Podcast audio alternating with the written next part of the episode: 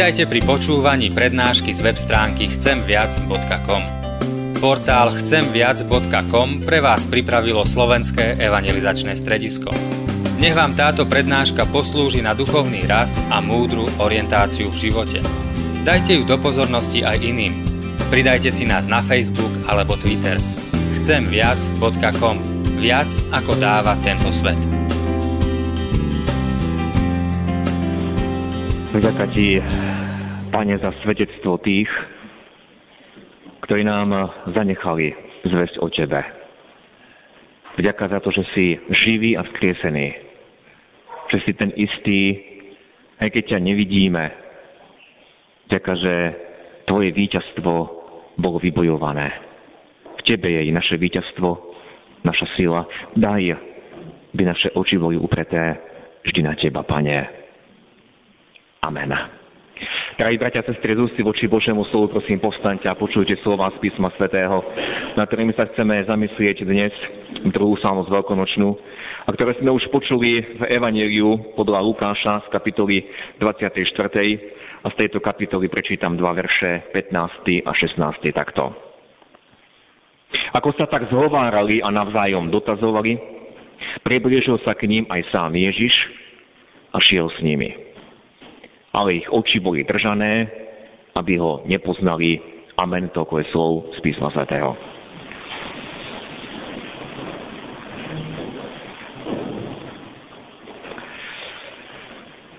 Drahí bratia a sestry, príbeh emalských učeníkov inšpiroval za celé dejiny mnohých umelcov, najmä maliarov, aby sa tak pokúsili zobraziť to, čo nám zvestuje práve evangelista Lukáš krátko po vzkriesení. Jediný Lukáš nám túto správu podáva, okrem Lukáša iba Marek spomína v svojom evaneliu, že Ježiš sa zjavil aj dvom učeníkom na prechádzke do polia. Teda ide o túto istú udalosť. Je nádherné sledovať, že záznamy evangelistov vôbec zo života pána Ježiša, aj z jeho utrpenia, aj správy o vzkriesení nie sú nám podávané ako nejaké poučky, ako nejaká teória alebo ako nejaké dogmatické články. To urobil až človek s posolstvom písma, urobil z neho nejaké dogmatické vyhlásenia. Ale celé písmo, či je to stará zmluva, alebo či je to nová zmluva, či je to zväzť o našom pánovi, v písme je opísaná vo forme príbehu. Ako pán Boh konal a pôsobil s jednotlivcami aj s celými skupinami a s národmi. A špeciálne posolstvo Novej zmluvy je príbehom, príbehom Božieho syna, ktorý sa v konkrétny čas ponížil, stal sa jedným z nás.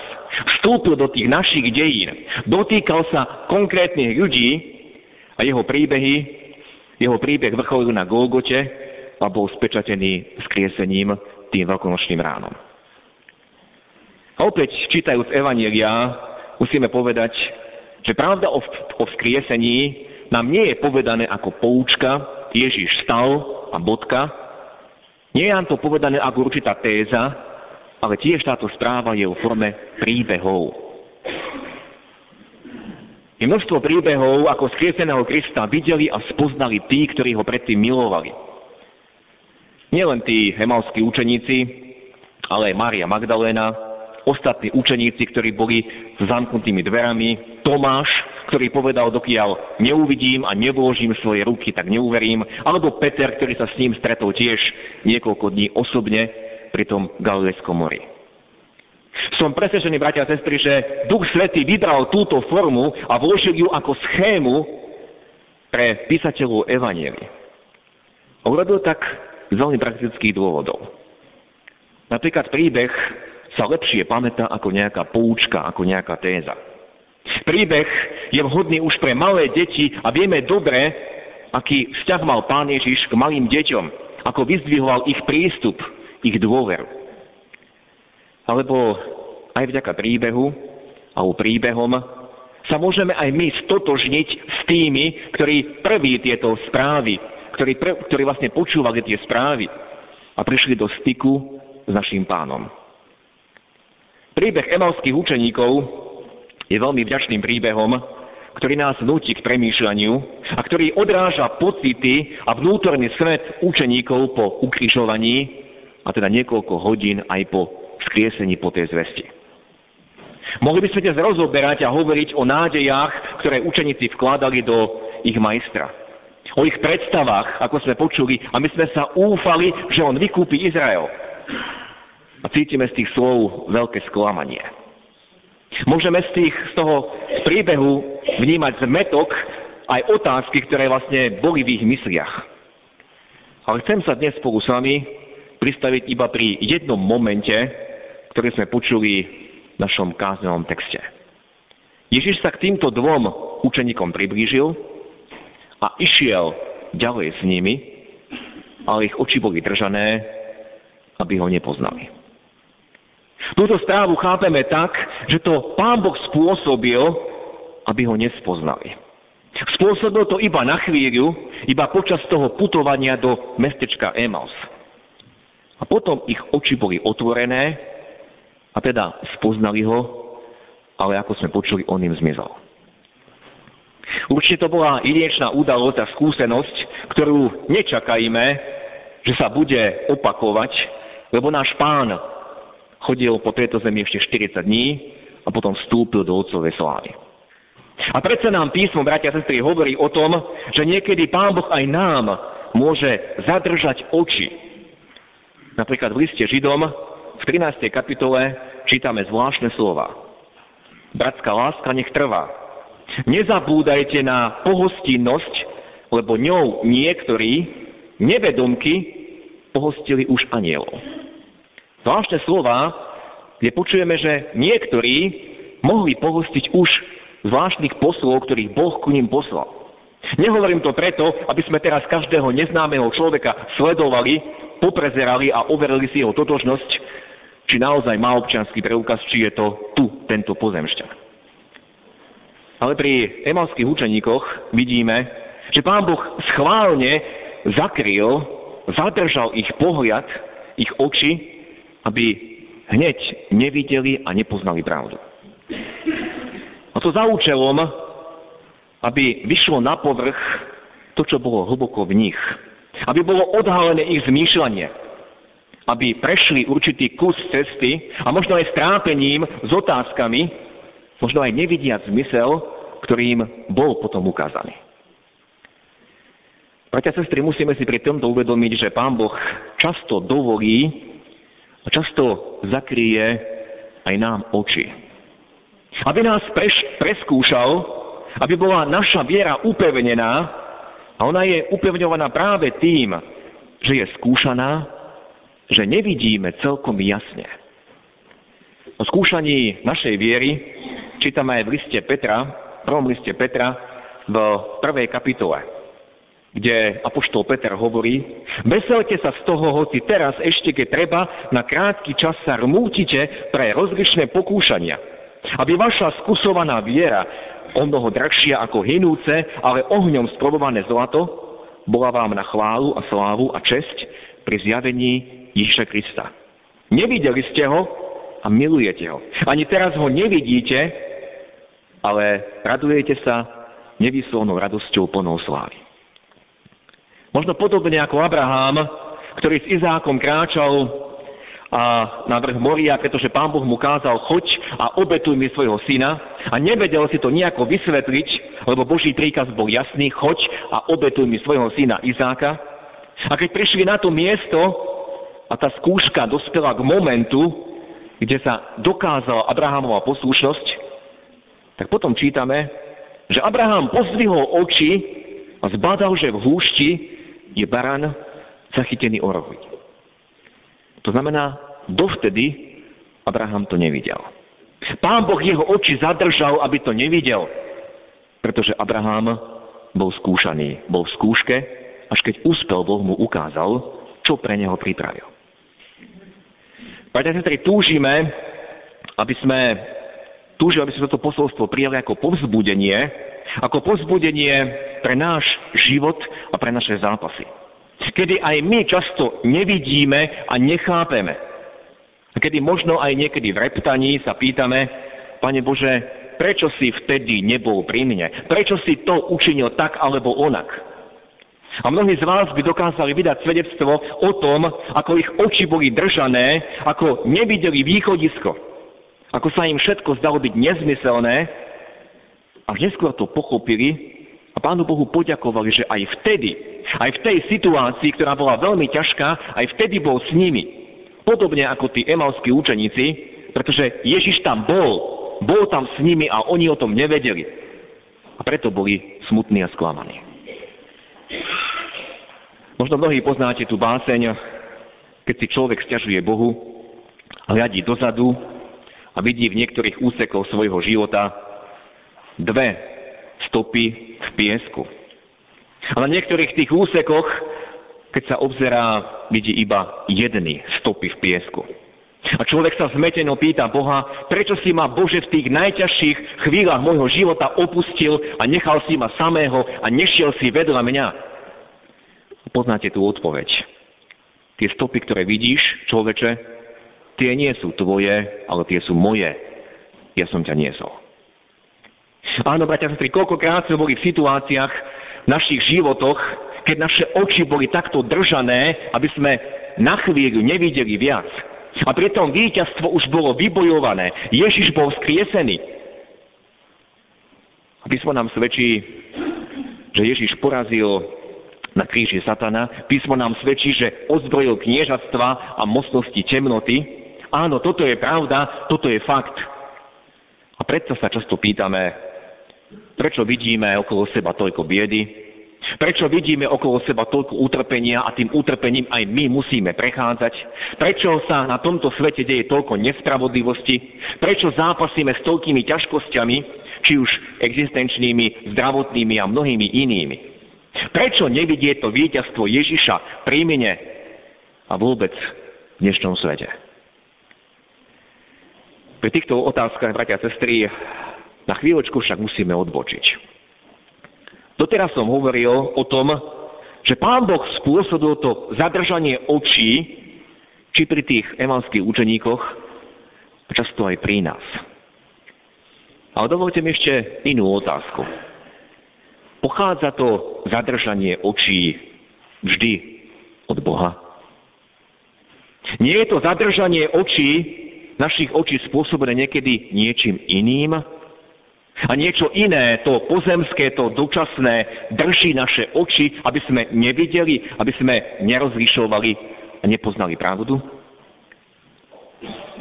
To grécke slovo, ktoré je použité v origináli a u nás je preložené ako držané oči, možno preložiť aj ako zmocniť uchopiť, ale aj ako zdržať, zdržovať či zadržať. A tak som začal premýšľať a pýtať sa, nie sú naše oči často zdržované, ako si uchopené, uviaznuté niekde. Nezaujíma našu pozornosť často niečo iné, nie je to dobré, preto nevidíme Krista a preto nevidíme jeho víťazstvo. Kam sú upreté naše oči? Kam hľadia? Na pravdu? Do písma, do Božieho slova? Lebo ten príbeh o emalských učeníkoch pokračuje tým, ako sme počuli, že pán Ježiš tým sklesnutým a sklamaným učeníkom práve začal vykladať písma. A oni sa predtým stále točili dokola v tých svojich otázkach a nechápavo nevedeli nájsť východisko. Ale dovolte, aby som ešte raz prečítal to, čo začal pri nich činiť sám pána. A niektorí e, a on im riekol, nerozumný a lenivý srdcom, veriť všetko, čo hovorili proroci. Či to Kristus nemusel pretrpieť a tak vojsť svoju slávu?